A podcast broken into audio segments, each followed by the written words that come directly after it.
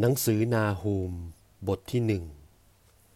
เรื่องราวอันน่าหนักใจเกี่ยวกับเมืองนีนาเว คือหนังสือแห่งนิมิตของท่านนาฮูม ชาวเมืองเอลโคซี พระยะโฮวาเป็นพระเจ้าทรงหวงแหน และเป็นผู้ทรงตอบแทนโทษให้สาสม พระยะโฮวาทรงลงโทษตอบแทน และทรงมีพระพิโรธเต็มขนาด พระยะโฮวาทรงลงโทษตอบแทนแก่ปรปักของพระองค์ และทรงสะสมโทษไว้สำหรับศัตรูของพระองค์ พระยะโฮวาทรงอดพระโทโสไว้นาน แม้ว่าพระองค์ทรงฤทธานุภาพยิ่งใหญ่ และจะไม่ทรงละเว้นลงโทษคนบาปใดๆเลย พระมราคาของพระยะโฮวาอยู่ในพายุเพชรหึง และในพายุฝนอันแรงกล้า เมฆทั้งหลายก็เป็นเหมือนฝุ่นฟุ้งที่พระบาทของพระองค์ พระองค์ทรงปิดทางห่วงน้ำและมันก็แห้งไป ทั้งแม่น้ำทั้งหลายก็แห้งแล้งไปด้วย ภูเขาบาซาและคาราเมลก็แห้งแล้งไป และความสดชื่นแห่งภูเขาลาบานนก็เหือดหายไป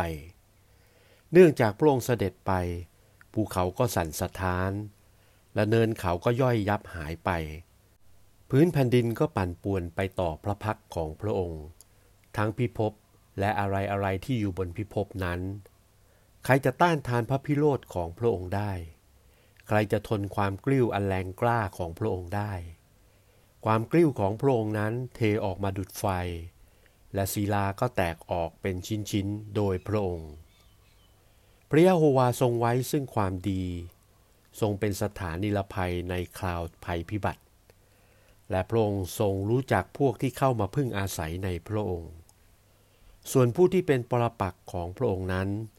พระองค์ทรงทำลายที่ของเขาด้วยกระแสน้ำท่วม และทรงไล่ศัตรูของพระองค์ให้เข้าไปยังที่มืด เหตุไนท่านจึงวางอุบายเอาชนะพระยะโฮวา ในที่สุด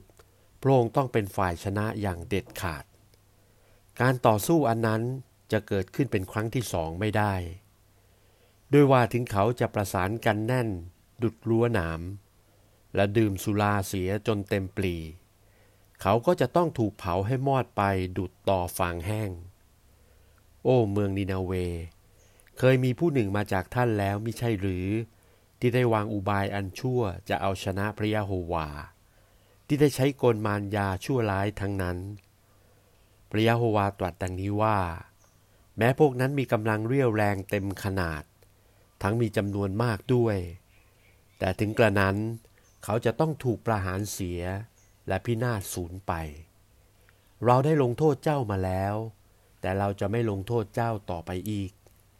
และบัดนี้เราจะหักแอกของเขาออกเสียจากเจ้า และเราจะกระชากเครื่องผูกรัดของเจ้าให้ขาดสลายไป ฝ่ายพระยะโฮวาได้มีพระบัญชามายังท่านว่า นามของเจ้าจะไม่ถูกหวานให้แพร่หลายต่อไปอีก เราจะทำลายรูปแกะสลักและรูปหลอเสียจากโบสถ์พระทั้งหลายของเจ้า เราจะขุดหลุมฝังเจ้า เพราะเจ้าชั่วนัก ดูนั่นแน่เท้าของคนที่นำข่าวดีที่ประกาศสันติสุข มายืนอยู่บนภูเขาแล้ว โอ้ ชาวยาฮูดา จงรักษาประเพณีการเลี้ยงเทศกาลของท่าน จงแก้บนของท่านเสียให้ครบถ้วนด้วยว่าเหล่าศัตรูชั่วนั้น จะไม่ผ่านเข้ามาท่ามกลางพวกท่านได้อีกเลย ด้วยเขาถูกประหารย่อยยับไปแล้ว